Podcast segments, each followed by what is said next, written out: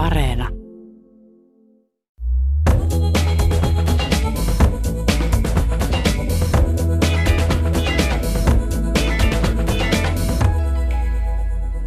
Uudessa Vuokko-kirjassa kerrotaan akateemikko Vuokko Nurmesniemen elämästä ja urasta suomalaisen muodin uudistajana.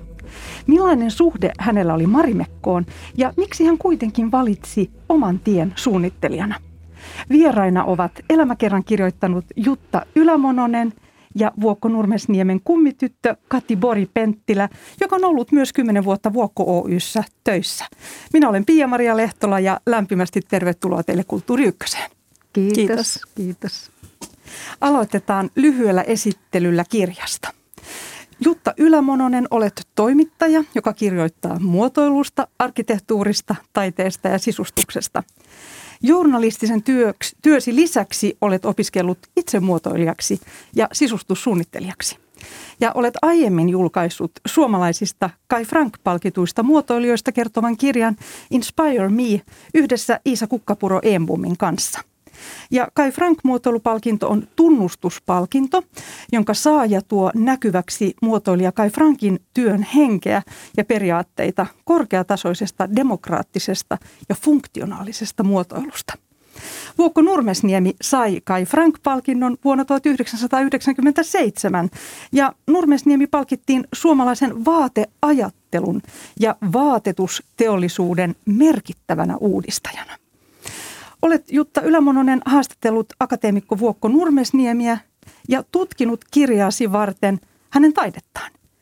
Millä tavalla hän uudisti suomalaisen vaateajattelun?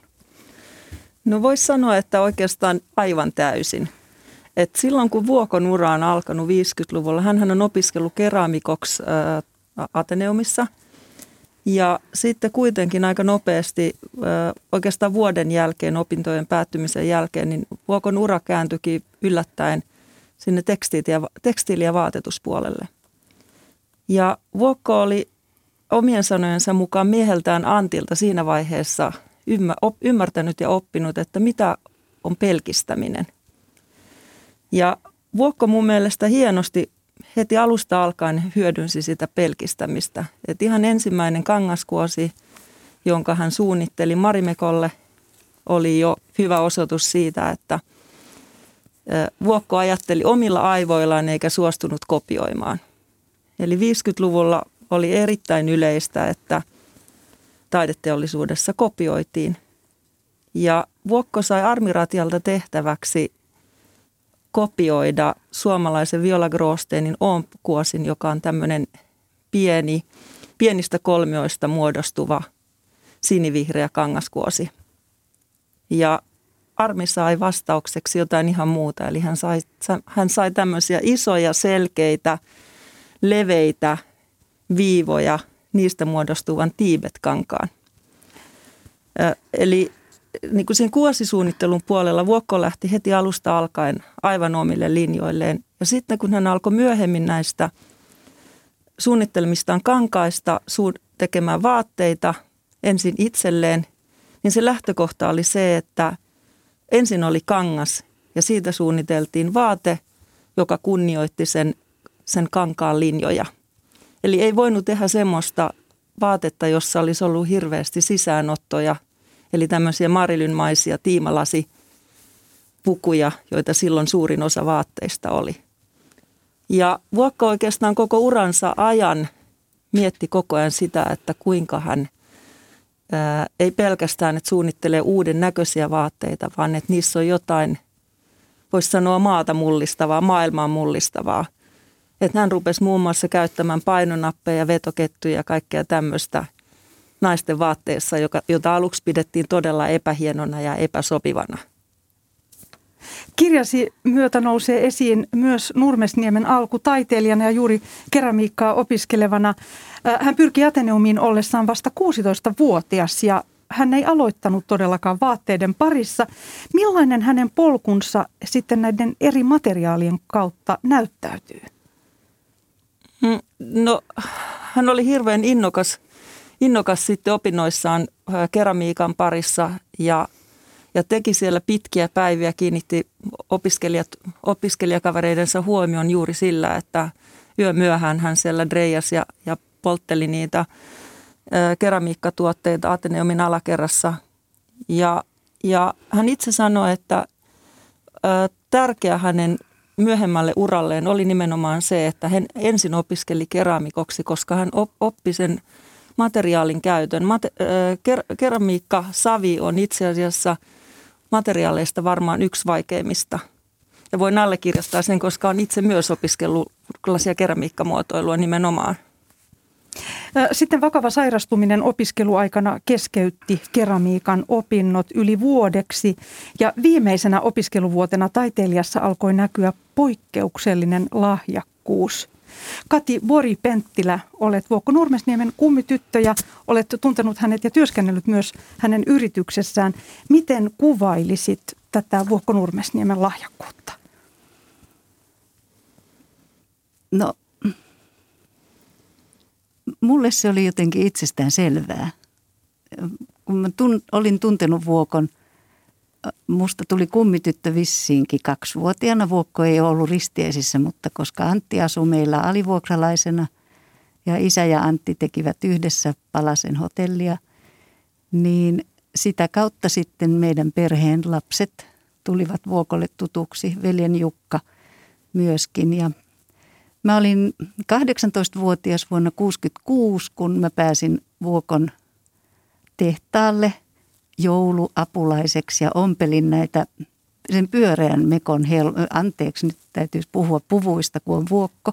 Marimekot on mekkoja. Mm, tämä on tärkeä pointti. Se on tärkeä puvu, po- puvuista joo, vai? Joo, nimenomaan puku, niin, näiden pyöreiden pukujen helmoja, että kaksi viikkoa siellä ompelin niitä ahkerasti. Ja jotenkin Vuokko oli ähm, kummitätinä sellainen todella mulle kauhean helppo ihminen. Että ehkä siitä kertoo se, kun mä vuonna kuusikymmentäseitsemän penkkariajelua, kuusikymmentäkahdeksan penkkariajelua varten kävin kysymässä Vuokolta, että voisinko mä saada yhden tommosen toppatakin, kun tulee ne penkkarit. Ja Vuokko sanoi, että joo, ota vaan. Ja äiti sanoi, että kuinka sä kehtasit mennä.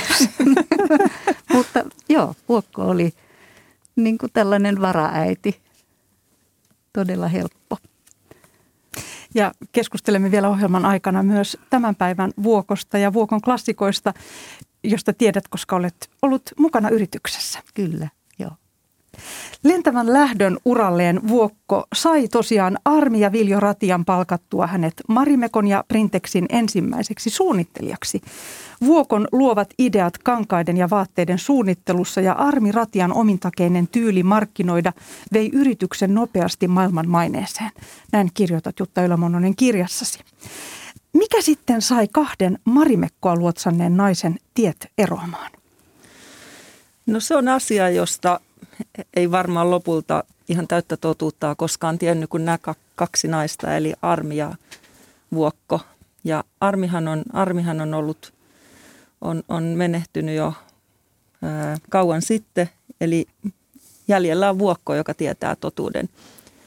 Ja Vuokko on tähän saakka oikeastaan aina, aina kiertänyt ja kaartanut tämän kysymyksen, kun toimittajat ovat häneltä sitä kysyneet. Ja, ja ää, Helsingin Sanomien kuukausiliitteen haastattelussa vuonna kaksituhattaviisitoista hän sanoi, että, että hän puhuu tästä vasta sitten, kun hänestä kirjoitetaan kirja. Ja se on ollut hirveän traumaattinen kokemus ilmeisesti Vuokolle, koska edelleen hänen oli vaikea alkaa kertomaan siitä asiasta. Et me istuttiin todella paljon Vuokon kanssa kasvokkain ja keskusteltiin ja, ja tehtiin, tehtiin kirjan tarvittavia haastatteluja. Ja se meni aika kauan ennen kuin Vuokko sitten pystyi sitä, sitä salaista arkkuaan avaamaan. Mutta... Öö, Siinä kävi niin, että, että mm, alun alkaen Vuokko oli itse asiassa se suuri lahjakkuus siinä yrityksessä. Tai heillä oli hyvin erilaista lahjakkuutta. Armi oli myös lahjakas, mutta hän oli lahjakas markkinoimaan. Mutta Armi olisi ilmeisesti halunnut omata samanlaisia luovan suunnittelijan kykyjä kuin mitä Vuokolla oli. Että vaikka Vuokko oli tosi nuori ja kokematon silloin, kun Armi ja Viljo hänet palkkasi, niin hän kasvoi tosi nopeasti suuriin saappaisiin ja alkoi alko tekemään ihan sitä omaa linjaansa. Ja, ja Armi ymmärsi sen, että, että millä he sai, sai huomiota muun muassa Amerikassa, niin se oli nimenomaan se Vuokon suunnittelun jälki. Moni ei tosiaankaan tiedä, että Marimekon ensimmäinen menestyvä suunnittelija oli Vuokko Nurmesniemi. Hänen luomat kankaat ja mekot näkyvät muun muassa Jackie Kennedyn päällä ja tekivät Marimekosta maailmankuulun. Myös legendaarinen ensimmäinen unisex-vaate, raidallinen jokapoikapaita, on Vuokko Nurmesniemen käsiala nappeja myöten. Tähän palataan vielä, tässä on mielenkiintoisia yksityiskohtia. Silti Jörn Donnerin ohjaamassa Armi elää -elokuvassa ja yhdessä sitä edeltävässä näytelmässä Vuokko Nurmesniemi on sivuutettu täysin Marimekon menestystarinasta. Tätä on spekuloitu kauan. Miksi, miksi näin on tehty?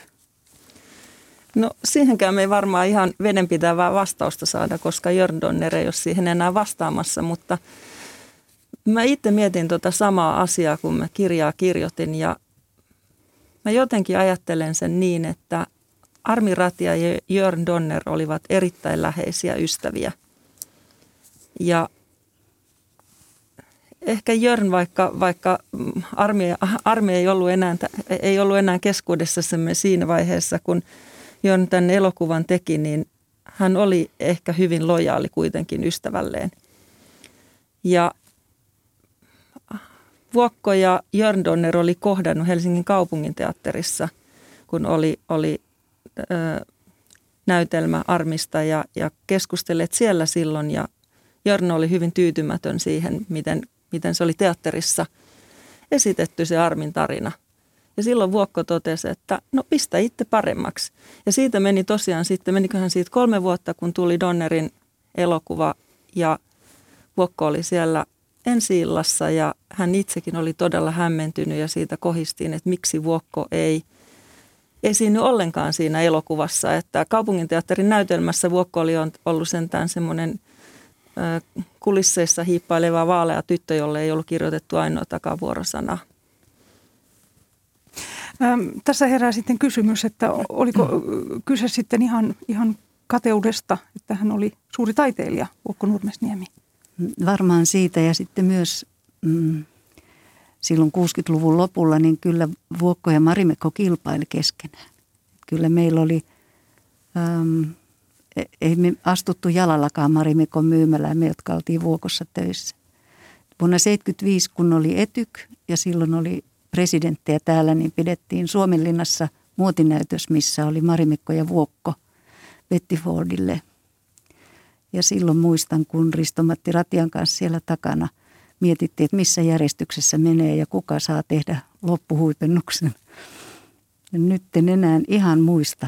Vuokolla oli aina semmoinen isot humaukset, jotka tuli lopussa. Minusta ne tuli siinäkin kyllä.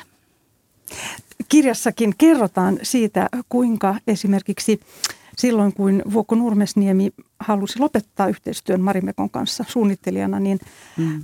Armi Ratia oli, oli uhannut, tai tekikin näin, että hän oli sitten mm.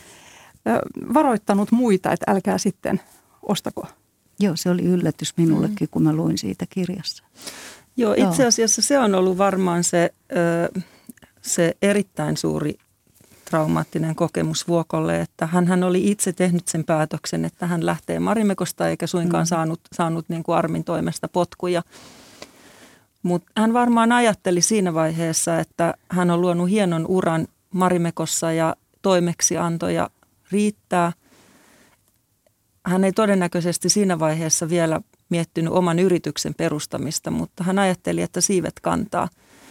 Ja kun hän tuli Antin kanssa Intiasta pitkältä matkalta ja sen jälkeen alkoi katselemaan vähän maailmaa ympärillä ja miettimään, miettimään sitä suunnittelua. Ja sitten huomasikin, että joka puolella oli, oli korkea seinä vastassa ja, ja hän ei ensin ymmärtänyt, mistä on kyse, koska kukaan ei siitä ihan heti Vuokolle kertonut, että Armi oli kaiken sen, sen mustamaalaamisen takana. Ja hän oli todella soittanut Vuokon entisille opettajille ja kollegoille ja kieltänyt. kieltänyt heitä antamasta Vuokolle töitä.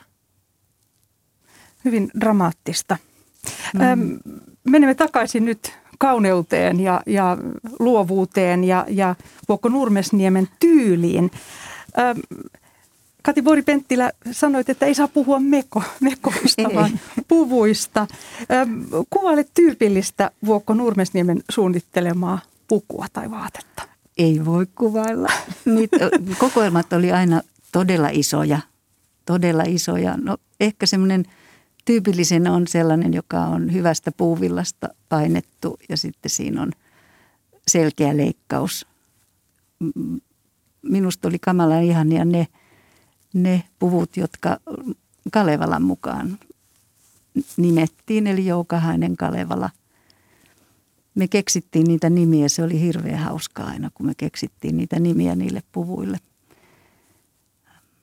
Tyypillinen puku, koska sitten ne villaset oli aivan ihania. Musliini villa, se laskeutui mm. todella kauniisti ja kauniita värejä sai niihin, pehmeitä. Voiko puhua jostain veistoksellisuudesta? Voi, joo, todella voi. Ja Vuokon pu- pukuja ehkä yhdistää se, että kaikki on kuitenkin ollut yksinkertaisia ja ajattomia. Et siinä mielessä, niin kuin mä sanoin, että Vuokon työn jälkeä ja suunnittelua on ehkä helpompi kuvailla kuin Vuokkoa henkilönä. Että, äh, mä sanoisin, että yksinkertaisia ja ajattomia.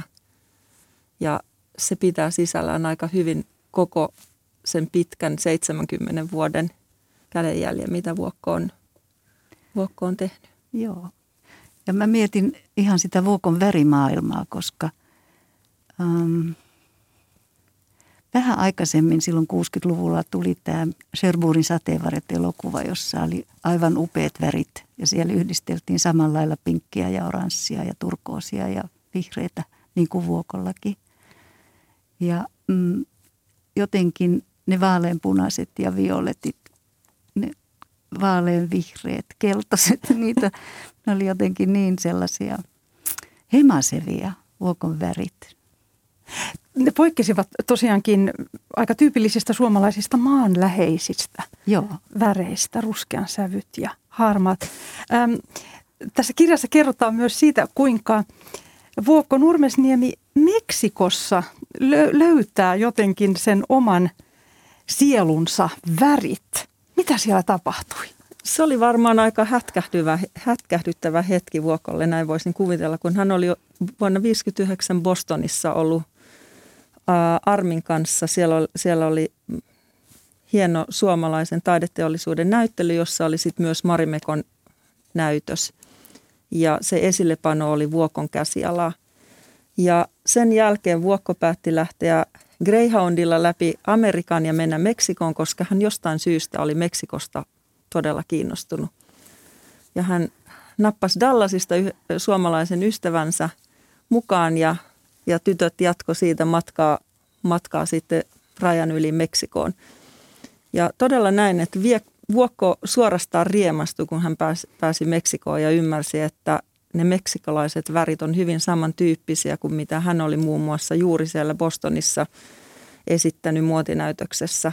Koska siihen aikaan viisikymmentäluvulla vielä Suomessa värit oli hyvin tummia ja synkkiä, että, että niin kuin Vuokko kuvasi, että enimmäkseen vaatteet oli mustia, tummanruskeita ja tummansinisiä. Et siinä oli se väriskaala. Ja, mutta se on asia, jota Vuokko ei ole koskaan oikeastaan osannut selittää, että mistä ne, mistä ne värit hänelle tuli. Että hän ajatteli, että se oli vaan täysin intuitiivista. Ja sitten Intian matkalla hän myös löytää tavallaan näiden voimakkaiden värien ehkä hienostuneemman ja vielä kulttuuri, syvemmän kulttuurisen merkityksen. Joo, Intian matka. Oli ihana lukea tästä kirjasta niitä Antin kuvauksia sieltä matkalta. Että Intiasta meillä kävi asiakkaita joskus vieraana, Vuokon tuttuja, en tiedä ketä ne oli, mutta tulivat myymälään ja ottivat sieltä mukaansa paljon vaatteita ja Vuokko oli vieressä ja myhäili. Mm. Joo, mutta Intian matkahan oli muuten, en, en tiennyt tätä heidän pitkää matkaansa, sehän oli silloin. Ennen kuin Vuokko perustettiin, niin se kuulosti aivan huikealta. Joo, se oli tosiaan niin, että Antti Nurmesniemi sai, sai tämmöisen tanskalaisen Lunning-palkinnon joka oli tarkoitettu nimenomaan siihen, että muotoilija matkustaa, kokee maailmaa ja löytää sieltä ehkä jotain uusia säveliä siihen omaan suunnitteluunsa. Ja kun Antti sen Lunning-palkinnon sai, niin heille oli heti päivän selvää, että otetaan pankista vähän lisää lainaa ja Vuokko lähtee mukaan. Ja se oli jo vuonna tuhatyhdeksänsataaviisikymmentäyhdeksän, kun Anni sai, äh, Antti sai sen Lunning-palkinnon, mutta sitten lopulta he pääsivät matkaan vasta helmikuussa tuhatyhdeksänsataakuusikymmentäyksi. Ja niin kuin Vuokko sanoo, niin se oli heidän elämänsä matka. Ja mä tosiaan löysin äh, taideteollisuusyhdistyksen arkistoista tämmöiset Antin kirjoittamat kirjeet, joita ei ole koskaan missään nähty eikä missään julkaistu, ja Vuokkokaan ei muistanut niiden olemassaoloa.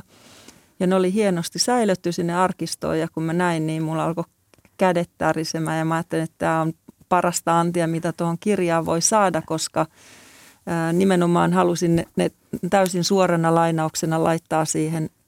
Äm, olisi ollut vaikea purkaa siitä omaksi tekstiksi, tekstiksi niin hienosti Antti oli sen suunnittelijan silmin kokenut, nähnyt ja kirjoittanut sen, sen mitä he siellä, siellä Intiassa saivat kokea. Kirjassasi myös tulee esille uusia ja yksityiskohtaisia tarinoita Vuokko Nurmesniemen lapsuudesta. Hän syntyi Helsingin työläiskortteleihin Kallioon. Millaiseen perheeseen? No, Vuokon perhe oli varmaan aika tavanomainen kolmekymmentäluvun. Vuokkohan on tuhatyhdeksänsataakolmekymmentä syntynyt, niin varmaan hyvin tavanomainen sen ajan työläisperhe. Ö, isä isä tota, teki ensin vähän tämmöisiä niin kuin sekatyömiehen töitä, ja sitten, sitten hän sai hankittua taksiauton, vuokra-auton, ja alkoi ajamaan sitä. Ja äiti oli ollut Hakaniemen elannossa, elannon myymälässä töissä, ja sitten kun perheeseen syntyi kolme lasta, niin hän jäi lasten kanssa kotiin. Ja Vuokon ihan varhaisimpina vuosina, niin he muuttivat tosi usein. Et ne ensimmäiset asunnot oli aika pieniä ja kurjeja, ja tietysti kun lapsia syntyi lisää, niin tilaa tarvittiin sitten vähän lisää. Ja Vuokon perheessä oli tapahtunut hyvin dramaattisiakin asioita.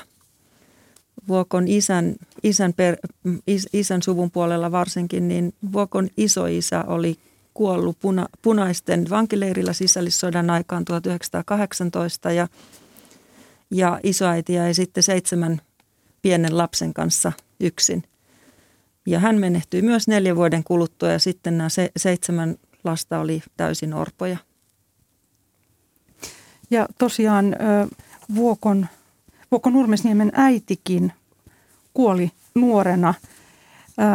Ja tosiaan kerrot kirjassa, että tämäkin vaikutti koko elämän hänen hänen suhtautumiseensa moneen asiaan. Kyllä, kyllä. Ja vaikuttaa edelleen. Vuokko oli tosiaan vasta viisitoistavuotias, kun äiti kuoli struumaleikkauksen jälkeen. Hän, hän vilustui ikkunoita pestessään ja, ja sai keuhkokuumeen, ja ihan muutamassa päivässä kuoli. Hän joutui Kivelän sairaalaan ja meni muutama päivä, ja, ja äiti oli poissa. Ja kun se tapahtui niin hirveän äkkiä, niin Vuokko kertoi aina sitä, että Että se oli tosi vaikea ymmärtää, että äiti oli just ollut, just ollut kotona ja iloisena leiponut ja, ja laittanut ruokaa ja jutellut lasten kanssa, ja sitten häntä ei vaan enää ollut. Ja se varmasti vaikutti myös Vuokon siihen ajatteluun, että, että kun hän ei siellä koulun penkillä oikein viihtynyt, niin hän ajatteli, että hänen täytyy toteuttaa niitä omia unelmia. Ja hän lähti rohkeasti tekemään sitä. Ja sitten tässä kirjassa myös nostetaan esille nämä varhaiset esteettiset kokemukset. Eelisenon koti Katajanokalla. Mikä sen merkitys oli luovuuden synnylle? No, se oli se kaiken alku ja juuri, näin voisi sanoa. Että, että se on musta aika jännää, että Vuokko niin pienenä tyttönä jo havainnoi asioita, että hän huomasi, kuinka yksinkertaisesti ja kauniisti Eelisenon vaimo oli Oli koristellut sen joulukuusen siellä, ja, ja myös sitten kuinka rohkeita, rohkean kuvan Eelis en oli maalannut kylpyammeeseen. Siinä oli, oliko se alaston nainen? Niin taisi olla, joo. Ja, ja tosiaan sitten hän haaveili, Vuokko Nurmesniemi haaveili pienenä punaisista kengistä, joita hän ei saanut tavaratalosta. Kyllä. Se oli ihana ajatus. Ja sitten hän olisi halunnut mustat luistimet. Hänellä oli bees sitten. Mm. Joo. Eli synnyn hänen esteetikkoon. Niinpä. Näin voi sanoa. Joo.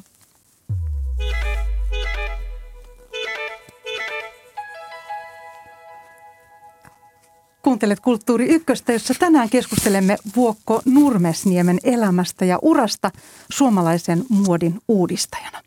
Millainen suhde hänellä oli Marimekkoon ja miksi hän kuitenkin valitsi oman tien suunnittelijana? Vieraina ovat Vuokko-elämäkerran kirjoittanut Jutta Ylä-Mononen ja Vuokko Nurmesniemen kummityttö Kati Borg-Penttilä, joka on ollut myös kymmenen vuotta Vuokko Oy:ssä töissä. Minä olen Pia-Maria Lehtola. Haluan nostaa esille vielä, täällä on fantastisia tarinoita. Ja millä tavalla Vuokko Nurmesniemi itse pukeutui. Eli tässä esimerkiksi tulee mieleen yksi tapahtuma. Hän on Helsingin rautatieaseman edessä ja tekstiilitaiteilija Dora Jung kerrotaan katselleen Vuokko Nurmesniemen niemeä päästä varpaisiin. Mistä oli kyse? Miten hän oli pukeutunut? No Vuokko, tosiaan kun hän opiskeli Atheneumissa keramiikkataiteen osastolla, niin hän samaan aikaan kuitenkin osallistui leikkuuopiston opetukseen kolmen vuoden ajan, jossa hän oppi tämmöisen peruskaavoituksen ja leikkaamisen.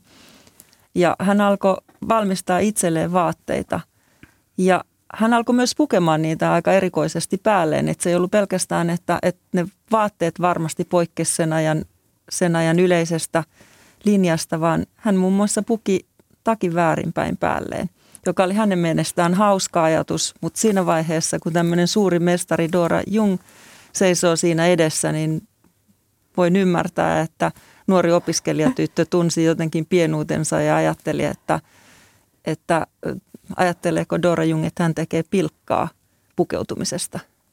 Tai sitten hän ihaili.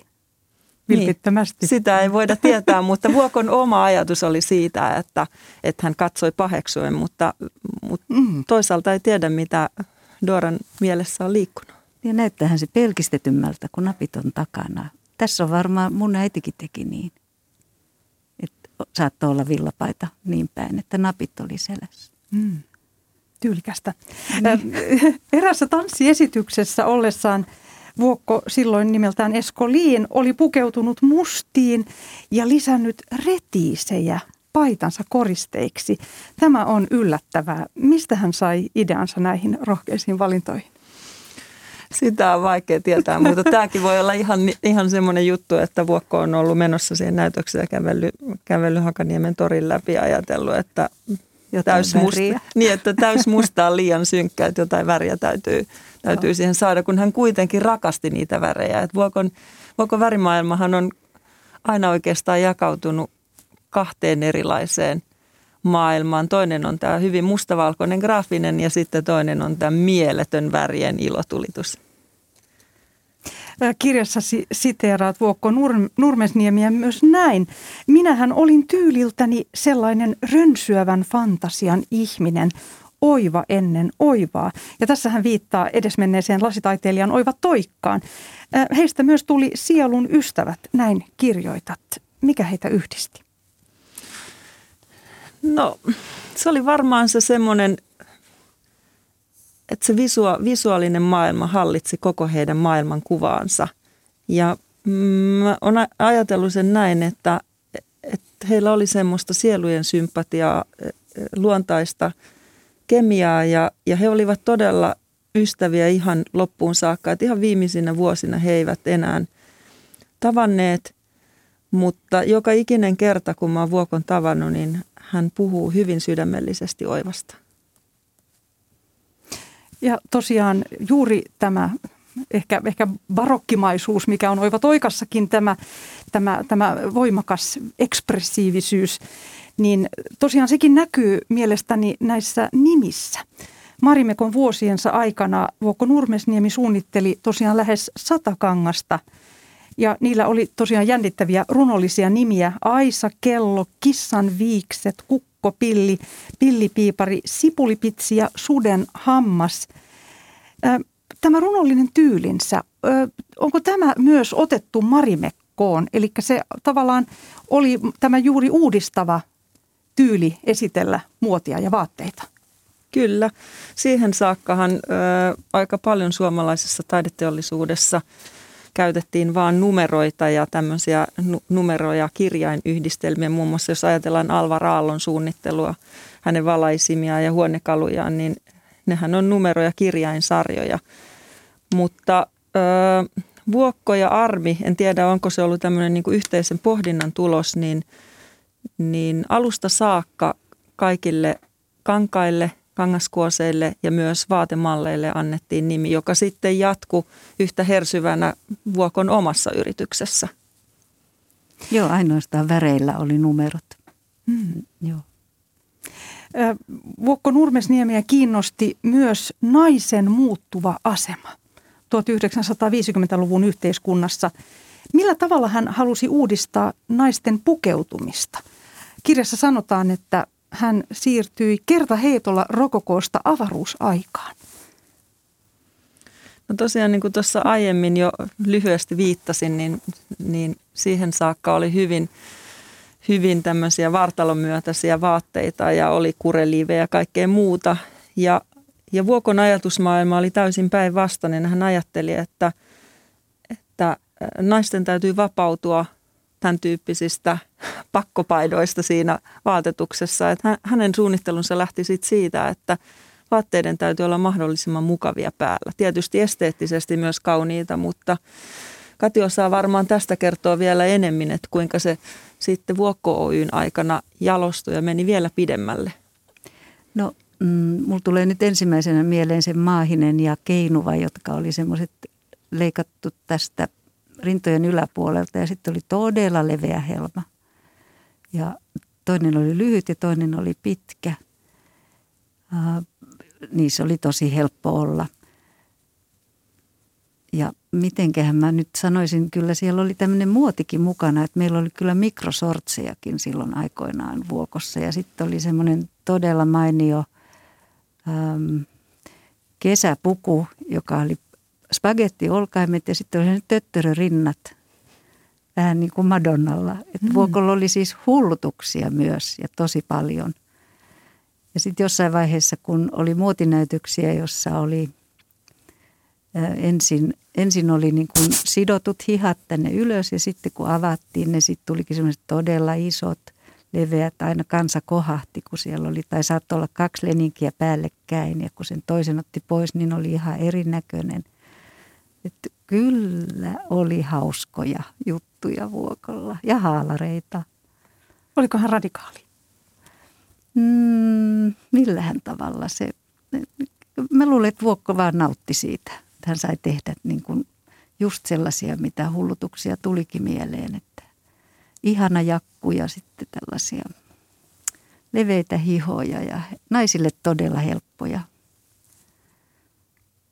Silloin maailmalla oli muotia esimerkiksi twiggy-tyyppiset supermallit, jotka esiintyivät lyhyissä mekoissa. Ja miten sitten tämä psykedeliamuoti kuusikymmentäluvulla? Näkyykö tämä Vuokko Nurmesniemen tyylissä?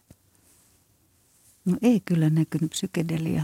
Ehkä just näissä keinuvissa se semmoinen rantakangas, joka oli. Mutta joo, ei.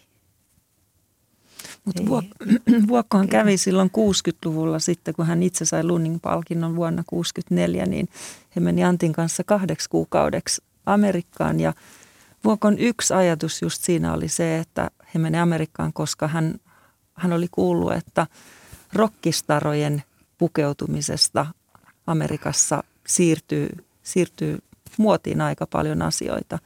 Ja sitten hän oli toisaalta kiinnostunut kaikesta tämmöisestä tämmöisestä, mitä alkoi sitten jo tapahtumaan vähän kankaissa, te, te, te, ei voi ehkä sanoa teknistä kehitystä, mutta kehitystä kankaissa, niin hän halusi seurata näitä ihan lähietäisyydeltä kaiken aikaa. Kirjassa kerrotaan myös ensimmäisestä Vuokko Nurmesniemen suunnitteleman vaatteiden esittelevästä Marimekon näytöksestä huhtikuussa vuonna tuhatyhdeksänsataaviisikymmentäneljä kalastajatorpalla, ja silloin malleina olivat Jutta Siljakkus, Kyllikki Forsell ja Elina Salo muun muassa. Näytöksen jälkeen kirjoitettiin, että uusi Dior on syntynyt. Viitataan ranskalaiseen muotisuunnittelijan Christian Dioriin. Mutta tämä ei ilahda, ilahduttanut Vuokko Nurmesniemeä. Miksi?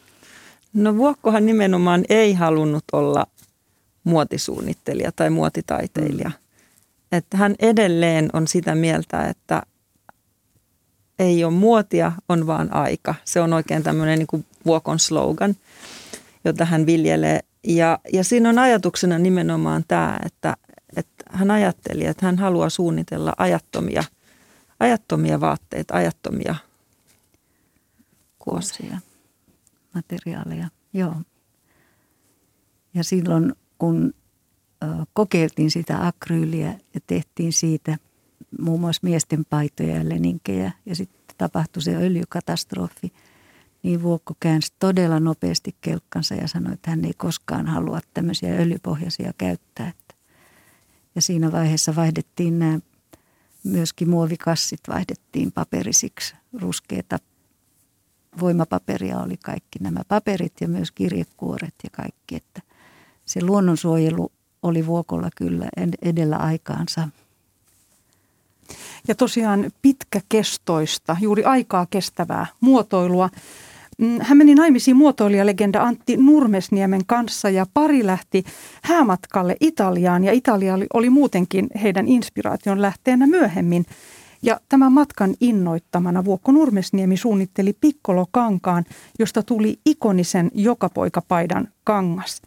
Miten tämä paita syntyi? No ensinnäkin se kuosi tosiaan, sehän on tuommoisilla niin kuin vapailta, vapailla siveltimenvedoilla tehty. Ja se oli kuosi, josta Viljo Ratia ei koskaan tykännyt. Hän olisi halunnut niin kuin heti ensi kädessä myydä sen, myydä sen tota saksalaiselle yritykselle.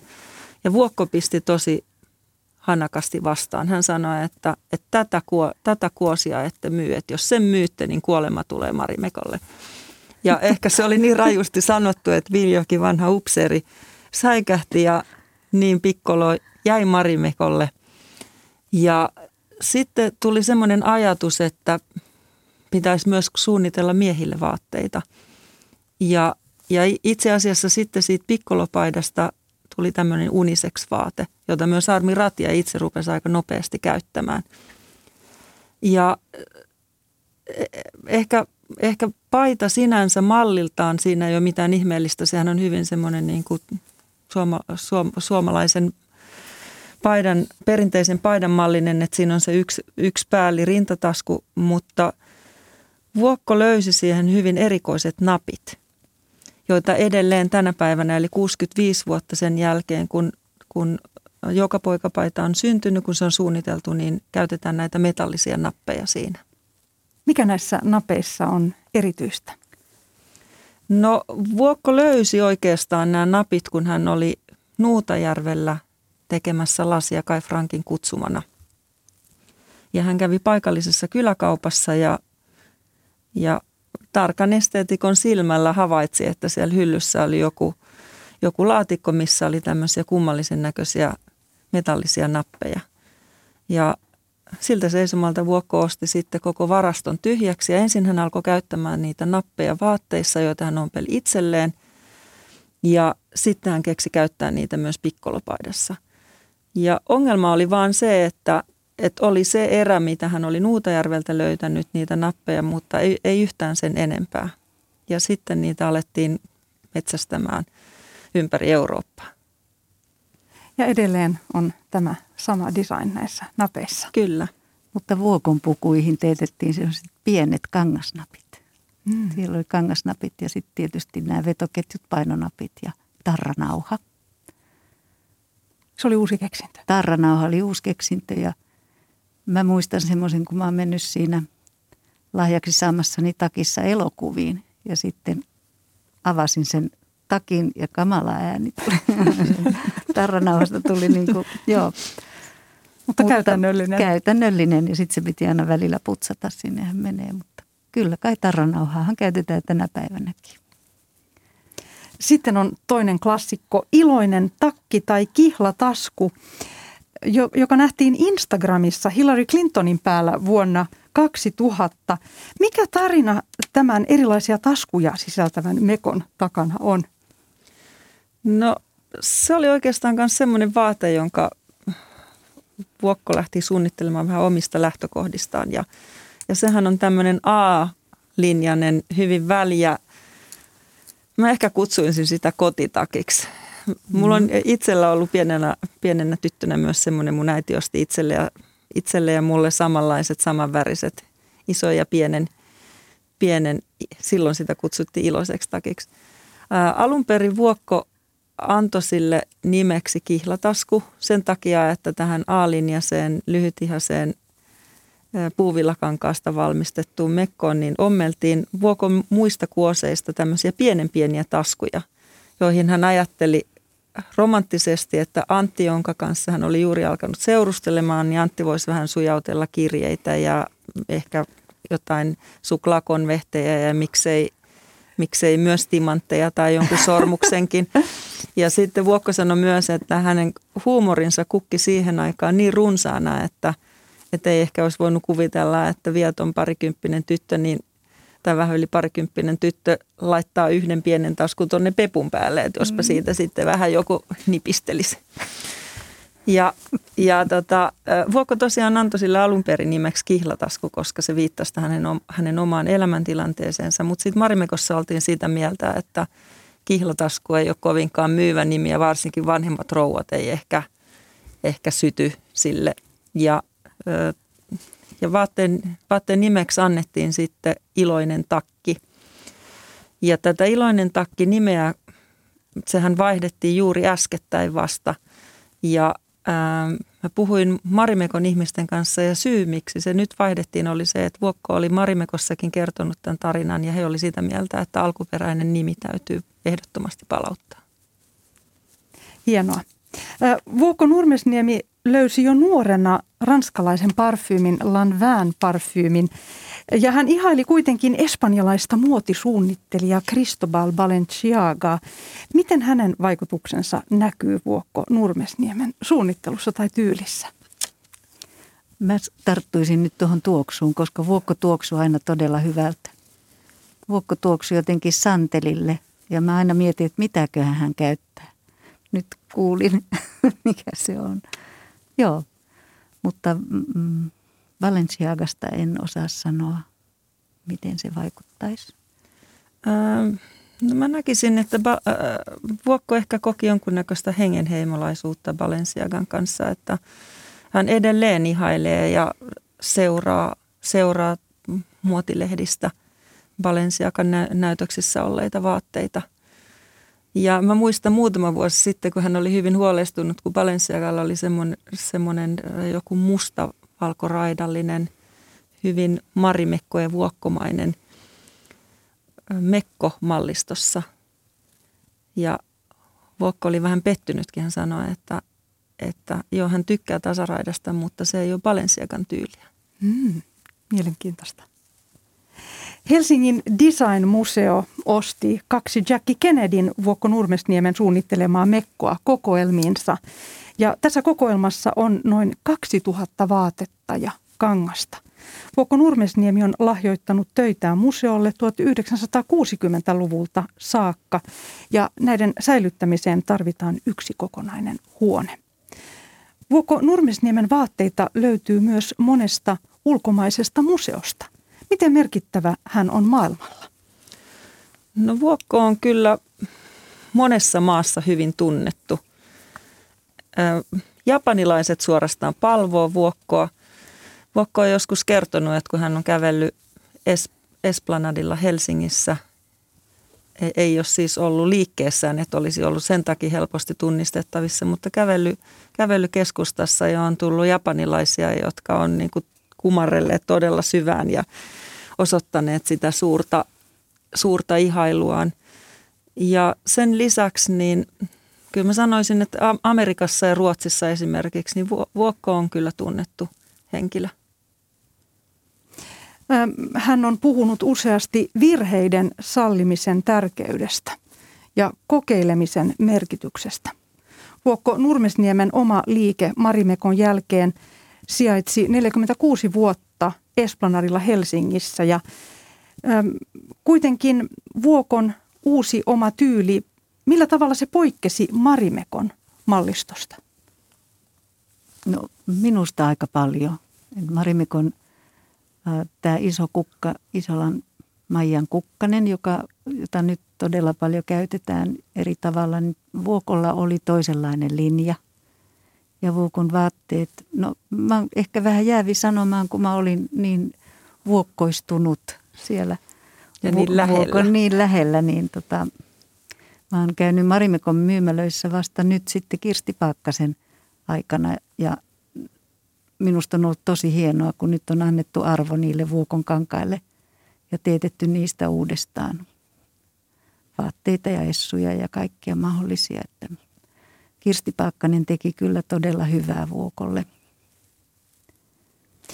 Itse kun ajattelen Vuokkoa brändinä ja, ja muotina, niin tulee mieleen iso lierihattu ja haalari. O, onko tämä nyt oikein? Onko nämä ne ikoniset tuotteet?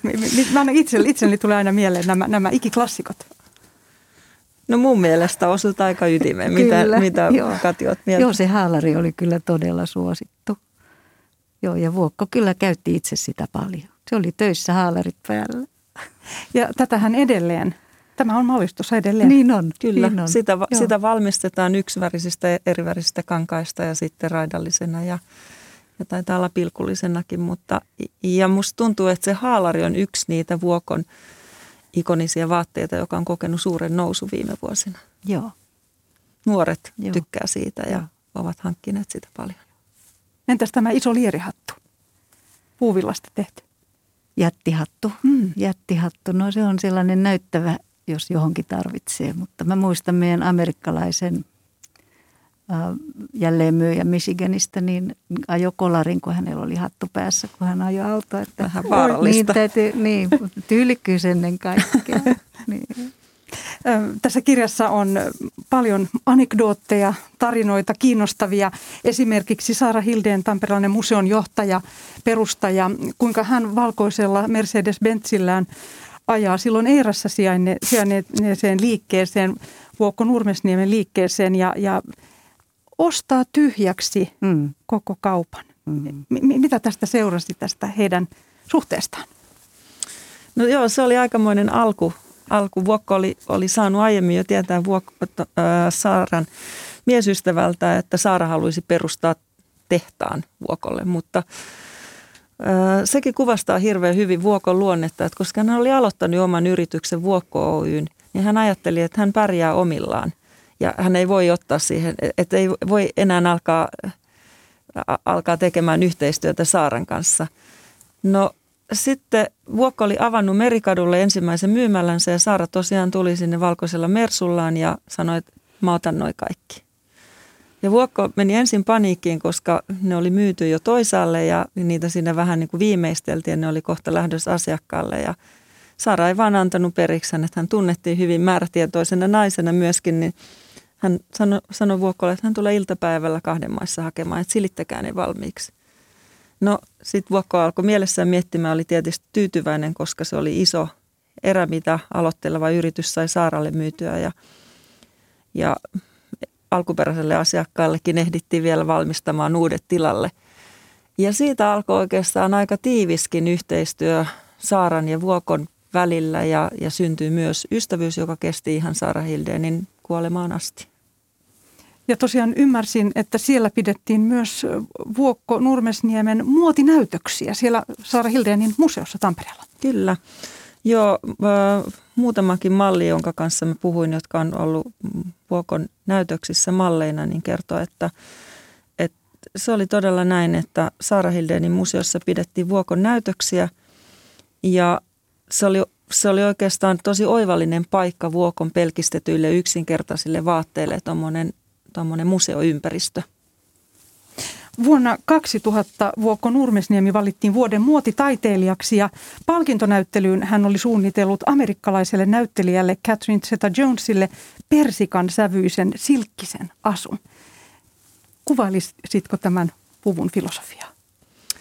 No mun täytyy sanoa, että se on ehkä yksi semmoinen vaate, jota mun on ollut hirveän vaikea ymmärtää.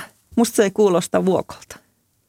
Mitä sä oot, Kati, mieltä? Mä en ole nähnyt sitä. En mäkään, mä oon ei. nähnyt siis kuvan siitä vaan, mutta, mutta jo semmoinen ajatus, että tekee amerikkalaiselle filmitähdelle persikan värisen puvun. Miltä niin se kuulostaa? Ehkä hän niin. halusi luoda jotain, jotain uutta ja glam, glamuuripitoista. Niin, ja Catherine Zeta Jones on aika tumma. On. Että kyllä on. Varmaan se väri sopii. Kyllä. Mutta hienompi oli minusta se Ingrid Bergmanille siihen syyssonaattiin suunniteltu punainen kyllä. leninki. Kyllä. Se kuulostaa mun mielestä enemmän Vuokolta. Joo. Siinä on tämä punainen, jota hän jo pienenä haaveili punaisesta kengestä. Kulttuuri Ykkönen päättyy tähän ja haluan kiittää Jutta Ylä-Monosta ja Kati Borg-Penttilää antoisasta keskustelusta. Kiitos paljon. Kiitos. Tämä lähetys ja kaikki muutkin löytyvät Yle Areenasta. Ja keskiviikkona Kulttuuri Ykkösen aiheena on seuraava Kiusataanko orkestereissa? Ohjelmassa ovat mukana säveltäjä Pekko Käppi, tutkija ja työnohjaaja Pauliina Valtasaari ja viulisti ja tutkija Helmi Kuusi. Musiikkitoimittaja Pekka Laine kertoo Jim Pembrokesta lopussa. Ja huomisen lähetyksen juontaa suorana Musiikkitalosta Janne Palkisto.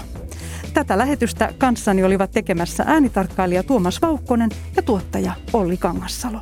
Kaunista tiistaita teille kaikille. Minä olen Pia-Maria Lehtola.